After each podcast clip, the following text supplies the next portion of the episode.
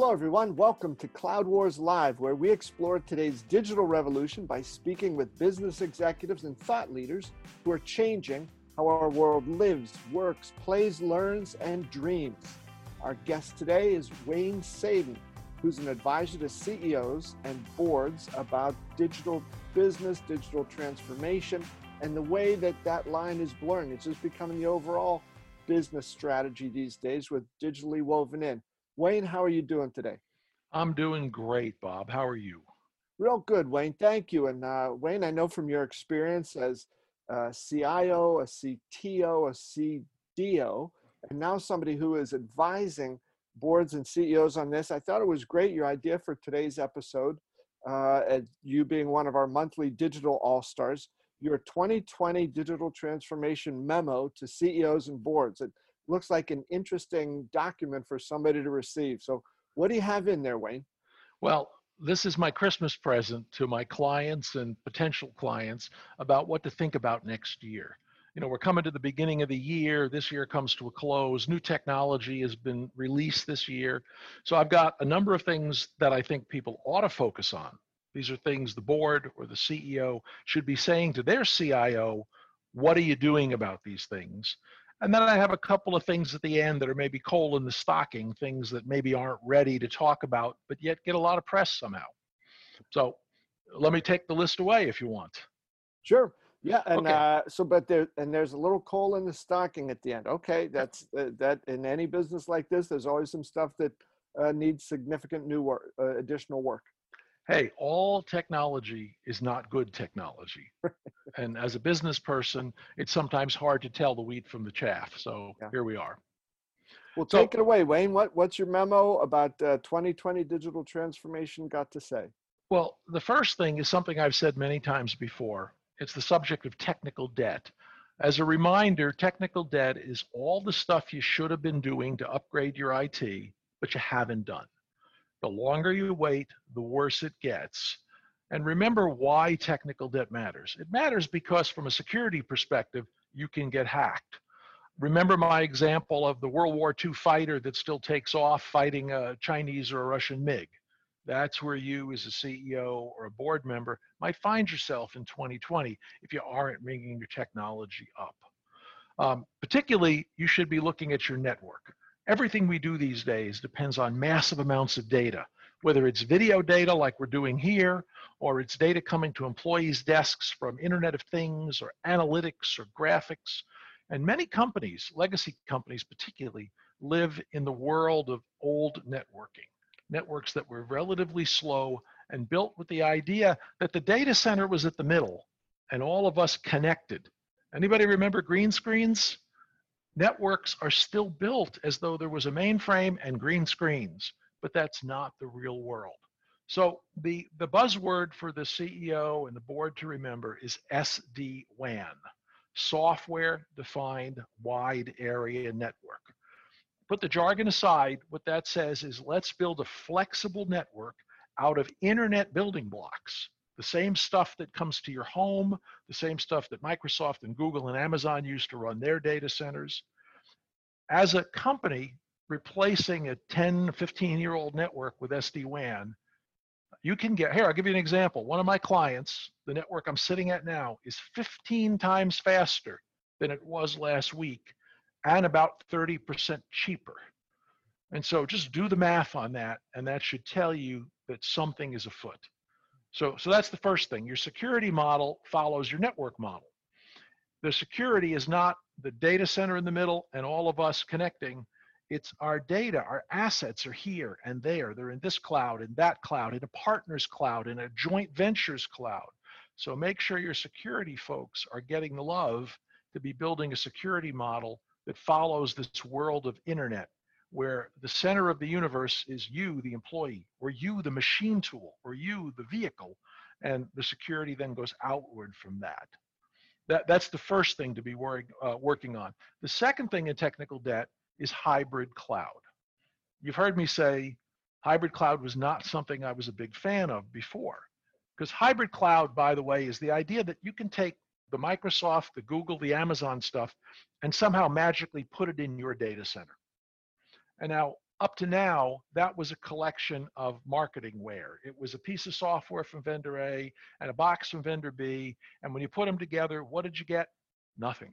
You got something that sounded good on paper, but did not give you flexibility, scalability, standardization.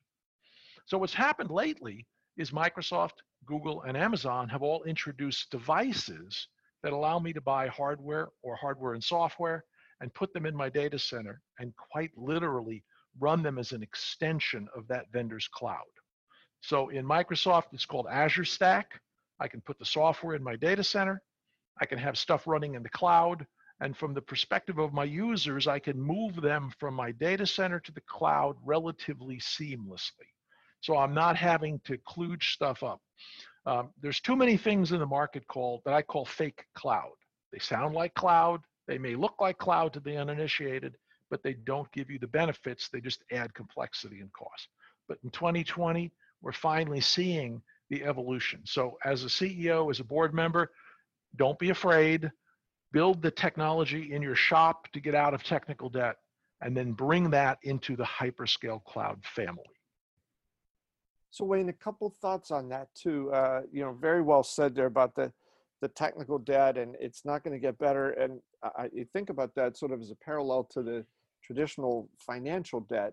Uh, you know, the interest compounds with technical debt, right? As mm-hmm. you said, it won't just stay the same; it gets worse and worse and worse. Exactly. And think about one thing: it's there's a balloon payment due. The balloon payment may be your systems come crashing down around your ears the balloon payment may be the ransomware that holds your data for ho- hostage. The balloon payment may be when it all falls down. And so it's not just an ever increasing debt that you can lay off on some third party. Eventually, that will get you. And the question you're betting on when you're a CEO or a board member or a CIO is is it going to happen in my tenure? Could I skate over that and wait till my successor has to deal with it? But to your point, it just gets worse. Okay. Okay, Wayne. Yeah, well, well said there.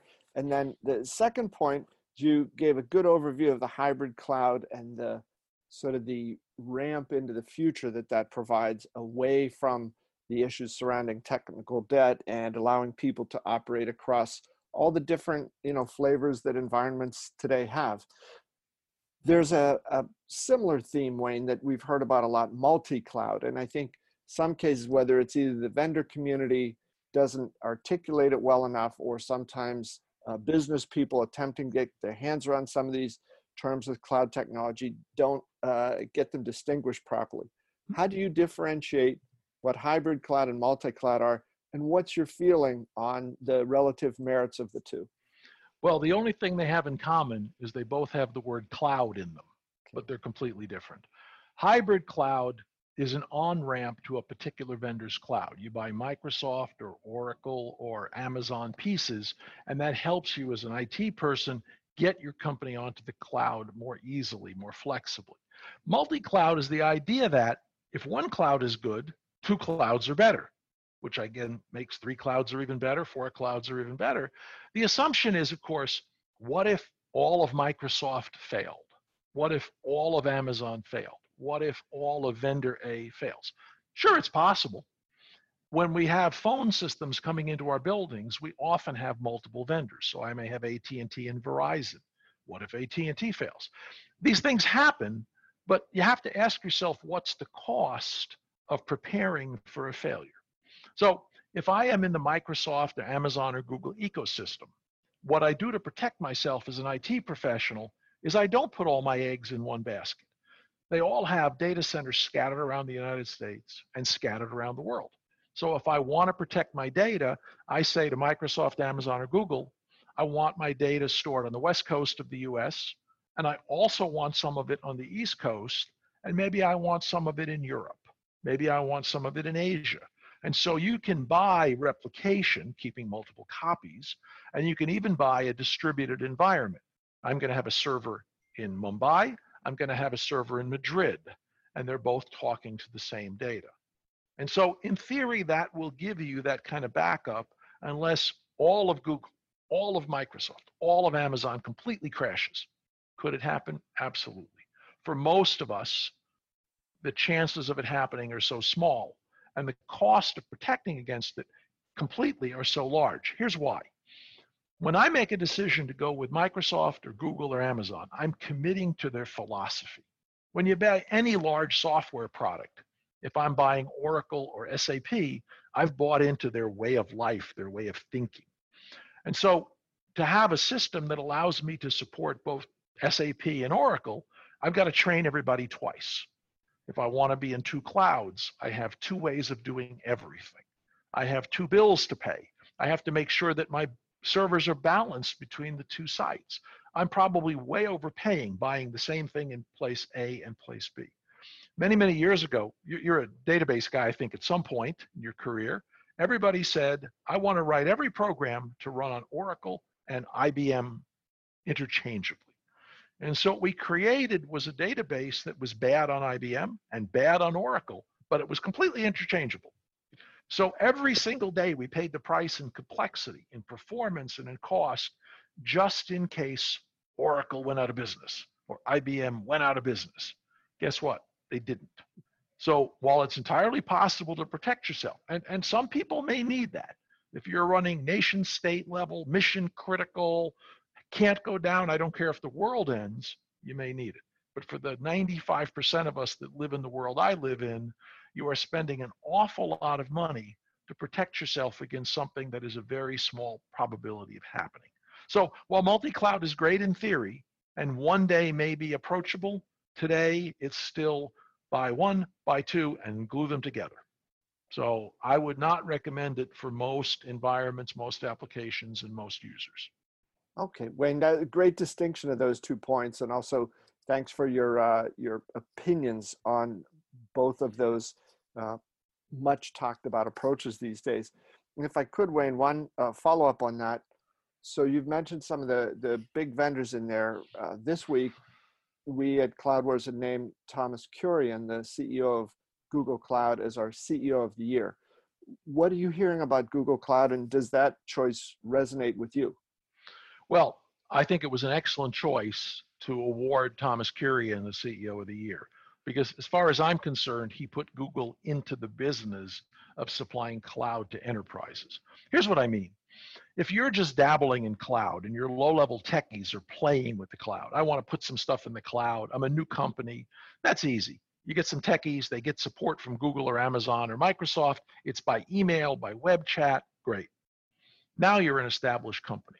You're going to commit to putting 10 figures of your IT budget into somebody's cloud the way it works in most of these companies is they have a dedicated IBM account rep or a Microsoft account rep, SAP account rep, Oracle account rep. These are companies that have spent decades, 50 years in some cases, honing that executive level support, that enterprise support to major customers. The cloud upstarts, Amazon started with, hey, let's do this as a side business. Google is even more, I want to say, techie and uninvolved in the high level of the business with the customers than Amazon. So Oracle, to me, was a viable cloud player, even though they didn't have a lot of infrastructure to support your high end apps. Microsoft is a viable player because they support the executive interface, the management interface. The Googles and the Amazons, as far as I was concerned, were not ready to support an enterprise customer that didn't want to change everything about the way they use technology just to fit in. So now, with Thomas Kurian moving from Oracle, who's got 50 years of customer support experience, into Google that has the technical chops to deliver super technology, you've now got the best of both worlds. So you've got all of that customer support and all of that technology and investment money. And I believe that you'll see in 2020, the model will come together where a large client running a heavy duty workload, six figures, I mean, seven figures, eight figures, nine figures, will be comfortable enough to make that transition into the Google Cloud because of the discipline Thomas Kurian is bringing to that company. So it's a terrific hire. It's a terrific choice you made. And I think it's terrific for those of us that see the cloud as a place to put mature workloads. Mm-hmm. Wayne, one just quick follow up on that. You know, in my uh, conversation last week with Thomas, one of the points that he brought out, you know, quite forcefully was the notion that you can be a company like Google and Google Cloud and have the you know incredible world class technology, which is all a great thing. But if you're not able to apply that out in the real world of customers in ways that are relevant to and sort of cater to the specific needs and desires, or as he said, the aspirations of those different companies, you know, it, you're you're just not going to help them that much because you're going to see things from you, the vendor's point of view, instead of from the customer's point of view. Absolutely. And when you think about what we have to recognize is when you read about technology, you get the articles in the popular press about somebody doing something cool with cloud. What you're typically seeing is a Silicon Valley startup, a young new company, or somebody that's breaking all the molds. Go to a large industrial company, a manufacturer, an airline, an auto manufacturer, a chemical company. They are not looking to be an IT company. They are looking to make chemicals or cars or put people on airplanes. They are not ready to change the DNA of the company from the CEO on down to adapt themselves to the way Amazon does business or Google does business. And by the way, because they spend a billion or two on IT, they don't feel like they have to. And so the techies have been forcing this from the bottom up, but there's been no comfort that if I made the decision to give my business to a Google, to an Amazon, I would be taken care of as an enterprise customer. Microsoft, we felt relatively comfortable because they've got some history, but they've typically not worked at the very highest levels of the very largest companies. Now, Microsoft is changing that. I think they're now an enterprise worthy competitor. Amazon is not there yet because they don't have the DNA. And Google, I always put at the bottom of the list because they were so tech focused and so seeming to lack a business reason for doing the cool stuff that I was always afraid that either Google would not take care of me or Google might just decide, nah, we don't want to do this anymore and stop doing it. Having a committed executive who's got a track record and can motivate the troops and reassure the customers, I think will be the best thing Google ever did in the cloud business. And we'll see them really stealing a lot of opportunities from people that are either enterprise ready without the backbone or backbone ready without the enterprise. It's a great combination of resources. Yeah, Wayne, great point. Thank, thanks for that. And uh, you know, bet your your 2020 memo to uh, about digital transformation to CEOs and boards. You mentioned a couple things too here about some applications that touch the C-suite very closely. There, the cloud ERP and CRM. What do you see yes. coming? Well, so we're, we're working from the bottom up. Fix your technical debt, help that gets you moving into the cloud. Get into hyperscale cloud with with your uh, put the real interest in it. It's ready to go. And now, what do you run on it? And so, if you're running an old ERP, you've got a 20 or 30 or 40 year old ERP, or maybe a collection of software all stitched together, it's time to consider a cloud ERP, a SaaS ERP, a Microsoft product, um, a Salesforce product, and the niches, the Workdays, and some of the uh, NetSuites. Look at these vendors that have now said more than I'm going to take my legacy package and dump it into a computer that I run, the cloud, their cloud, a fake cloud option, and they have rebuilt their products to work in the fabric of this very scalable, very flexible, very standards based, very fast upgrade, fast moving product called the cloud. So again, I know Microsoft better than the others. They've got a CRM package, they've got an ERP package that are both built on top of a strong database, a scalable security model. They've got an analytics capability in Power BI.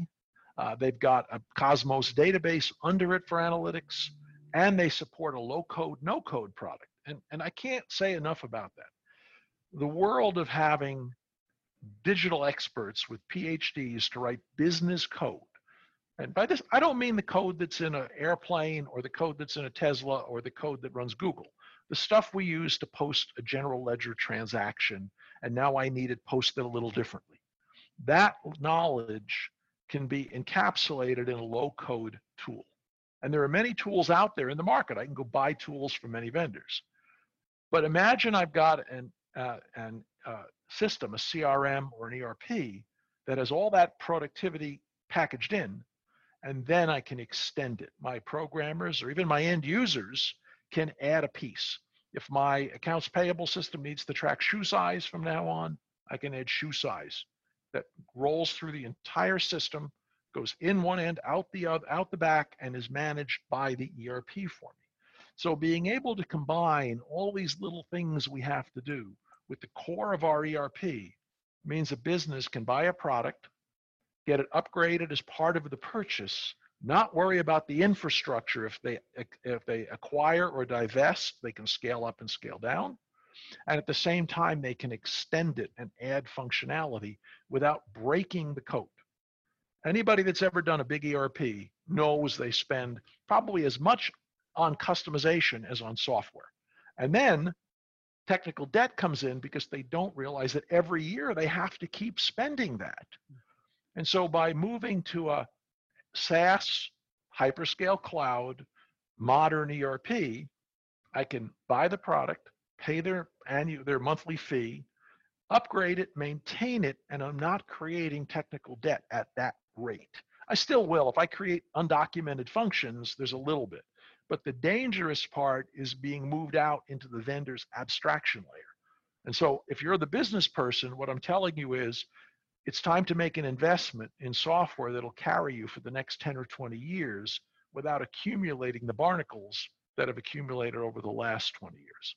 It's mm-hmm. time to make that move. Now, if you can't do that, you're not ready for that investment, which is a seven, eight, nine figure investment, take a look at something else we have technology that the sexy term is robotic process automation, RPA. All RPA is is code that goes, this field is on this screen, let's type it into this screen. And by the way, if it's more than eight, make it red, and if it's less than eight, make it blue. And so you program all the things that you have a clerk typing in what we call a swivel chair interface. Read it here, type it there. Read it here, type it there. RPA is, is kind of a repackaging of what we used to call workflow, or we used to call BPM, business process manage, management or modeling, business, pa- business process application or automation. It's old wine in new bottles, and, and they're a little different, but at the bo- bottom, they're all the same. How do I take the steps that my clerks, my field people are doing, and put some automation into them to save audit costs, to save time in the field, to save labor, to improve accuracy, and, and reduce the cost per transaction. By working through your processes, by the way, and starting to automate and improve them, now you're laying the groundwork for your ERP. When I work with my clients, an ERP is, say, 12, 18 months away. So in the interim, don't do nothing. In the interim, fix your processes. Don't fix your processes by writing them on a piece of paper and sending them to a big four vendor. Fix them by actually changing something. Now your people get used to the changed process. And so when you introduce an ERP suite with better screens and cooler tech, the people working it just see, oh, that screen's easier. That screen has help. That screen has better graphics. That screen is better integrated. And so there's nothing wrong with crawling, walking, and running from broken processes, broken software, to better processes, better software, to the processes you want with the software you can live with for a long time. We're getting to the point in 2020 where you can do either or both of those things. And if you wait very much longer, the technical debt monster that we talked about comes and gets you. You're not going to be able to compete with people that are either putting in brand new software because they're startups or are able to make those digital leaps. And so that's, I think, the key to the um, CRM and ERP in the cloud. And Wayne, in addition to the technical debt angle that you've uh, articulated here very nicely, there's also the notion that, as you said, some of these things that were written and installed 10, 15, 20 years ago, at that point, they were meant to do certain things, certainly never imagining that those could handle the way, you know, digital business runs here in uh, you know at the dawn of 2020 they were never intended to do this and they're incapable of it yet that's what the business environment demands today right? That's exactly right bob and that just makes things worse because an IT department rarely says no especially to the C suite so if you have a product that's designed to run on a monthly cycle every month you get a new version you know report every week and now you say i want to build a real-time e-commerce system on top of that uh, one of two things generally happens.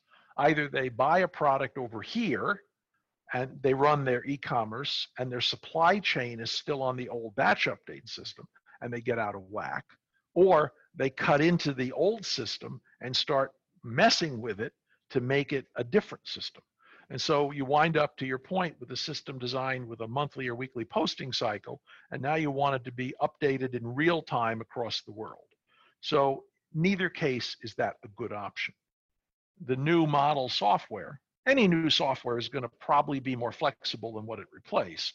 But today, with the cloud, with hyperscale particularly, I can mix and match. I, there's lots of other technology, containerization, microsegmentation. I could spit buzzwords for an hour, but your IT people recognize that the new stuff can be glued together more easily, and pieces can be replaced more uh, more quickly because they all sit on this fabric called the hyperscale cloud. And so I can mix and match the parts much more easily. It's kind of like when we went to mass to a, industrial manufacturing from a, a, one artisan building a horse and buggy. Now we've got an assembly line. The cloud gives you, in a sense, that assembly line to put a software component in and a software component in. And oh, I want to pull that one out and replace it with a newer one when something comes along.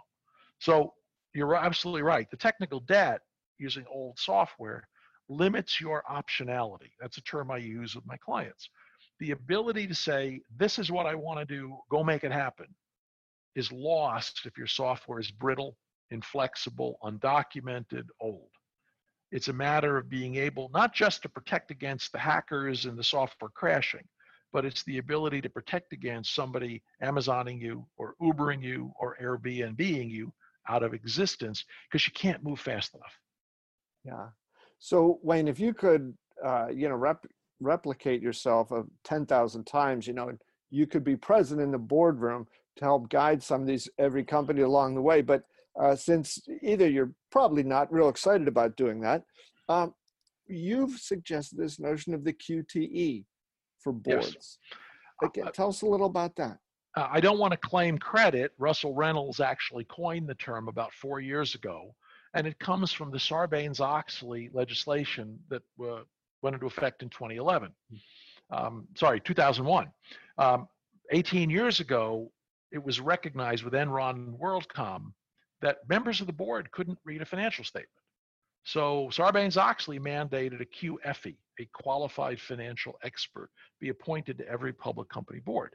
And the idea was there'd at least be somebody that could read the financials. And then, of course, they made them legally on the hook for making sure certain things didn't happen. So board governance got more teeth and expertise was mandated.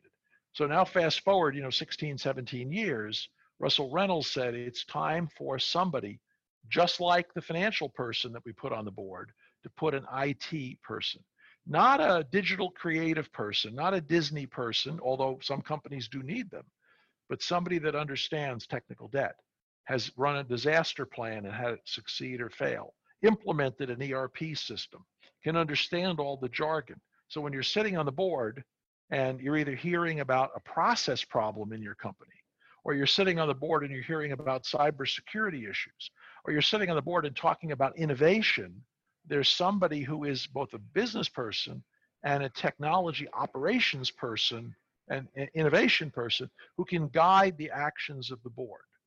So I will put in a plug for the Digital Directors Network. That is a group in California that is training and certifying qualified technology experts. I was a member of the first class they did in San Francisco a month or so ago. About 20 of us took the class, and I believe they're teaching a series of classes around the United States and ultimately around the world. And so we're trying to create a cadre of people that are IT experts that understand the role of the board, the duties of the board, the difference between management and governance, how to work with the board, so that there are people ready made when the board needs us to step in and help with the risk and the opportunity side. And so, yes, I'd love to be on every one of your boards, but I can't. So there's plenty of me about to be created, and boards should be thinking about adding that skill set. Great, Wayne. Uh, well said there, the qualified technical expert. And as you've very aptly put it here, these people coming in not trying to give technical lectures, but understanding what is going on with technology strategy from the point of view, as you've said, of the board of directors. How do I speak to this board in their language, in their context about these things that are going to affect that business more and more and more into the future? Absolutely. And in the boardroom, there's no place to be talking about bits and bytes any more than you want to talk about tax law or you want to talk about the new GAAP and what PCAOB has just done. This is not the place for the technical discussion. This is the place for governance, oversight, and, and guidance. And so we all, as managers, have to recognize that being uh, serving on a board is a different role. Many IT people are type A, hands-on. We're going to go in and fix something. So are many other people that serve on boards. We've got to learn, and the boards have to learn too, that not every IT person is, to put it bluntly, a geek. Some of us think mostly about the implications of technology for business. Just like a good CFO is not adding up the numbers, they're thinking about the implications of financial markets, the implications of capital structure, the implications of how their operation runs for uh, achieving the aims, the long term objectives of the shareholders. So I think that's the key. There's a, it's a two way street.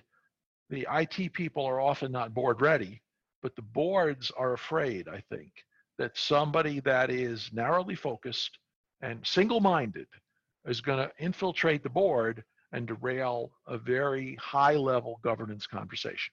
It is not true. It's not the way it works. Give us a chance. Meet us. You'll find we're not that bad. Wayne, Wayne, nicely said there. So uh, the, the final item in your memo to uh, CEOs and boards for 2020, you talk about some things that you feel are overhyped. Yep, just a couple of things. Multi-cloud, of course, we already talked about. That was on my hype list. Everybody's writing about it. Everybody's talking about it. But but the two that really I think are important to the C-suite is to you keep hearing about blockchain. We've been hearing about it for 10 years whether it's cryptocurrency or the notion that somehow blockchain is going to make all of our transactions secure, that is a solution in search of a problem. Every time somebody brings you a blockchain idea, ask them, how did we do it before? Or how would you do it without blockchain? I hear we need blockchain so we can do financial transactions. Do you realize that banks were clearing checks by carrying them in horse drawn wagons to meeting points called clearinghouses. By the way, if you know what ACH stand for, it's automated clearinghouse. That literally came from a, a, a, probably a place where people drank beer and brought their checks in ox carts and swapped them. I didn't need blockchain for that. I don't need blockchain to do MasterCard transactions. I don't need blockchain to operate if I'm selling something to Walmart. So, so ask yourself the question, is blockchain overcomplicating something for the value I get? Maybe one day there'll be a problem it's perfect for solving, but right now, every problem that's been brought to me, I found a cheaper, simpler, easier way to solve. So that's one. And the other one that you see in all the press is 5G. I'm a big fan of mobility. I'm a big fan of wireless and what's going on with what's called gigabit LTE. The ability to drive high bandwidth over your cell, ser- cell service is terrific. And 5G one day will be a terrific product as well. It's operating in the lab at 10 times the speed of traditional cell phones. It's just not ready yet. There are uh, fights about whether we're going to use what's called millimeter or sub 6G. So there's two standards. Um, they're very different in band and frequency and performance and how they work. So what does your carrier support? In different countries, different parts of the spectrum have been allowed. So you've got that nationality problem. It's not a worldwide standard in terms of how it's being adopted. One day it will be a terrific product if they get the kinks out of it. But if your IT people are coming to you now and going 2020, 5G, ask them to explain how that's going to scale and grow and be a good investment for the future. So I think there's a couple of things to watch for, but most everything else on my list is a terrific opportunity for the business to engage with their technologists to be building that future lower risk, lower labor cost, and more flexibility that every business should be striving for in an economy like ours with very low unemployment, still pretty robust growth, and lots of technical opportunity to either win or lose. Wayne, great stuff there. Nice overview for 2020. Just a final thought. Are you optimistic about uh, the coming year and the way that uh, that, that interplay between you know CEOs and boards and technologies moving along? Well, I'm very optimistic because I think if CEOs and boards don't get it, very quickly they're going to get run over by the ones that do. You're starting to see a groundswell, more CIOs on boards, more boards taking an active interest in technology, um, more technology able to be deployed by smaller companies. Uh, one little thing I, I didn't mention it used to be that the fast technology was kind of an oxymoron. The people who could afford it, the big companies with extra data center capacity, move slow. The small companies that move fast couldn't afford this stuff six figure, seven figure, eight figure investments. Hyperscale cloud allows me to flip a switch in Google or Microsoft or Oracle and get machine learning and get Internet of Things and get virtual reality or augmented reality or mixed reality, as Microsoft calls it. So all of a sudden, my acquisition cost has gone from a big capital slug to uh, buy the drink. And I can flip a switch, try it, and if one cloud doesn't do it, I can go to the other. There's maybe the multi cloud in a sense. If Microsoft doesn't have the product I want, I can switch to Google. So there's nothing wrong with saying this service runs in Google and that service runs in Amazon. I, I should clarify.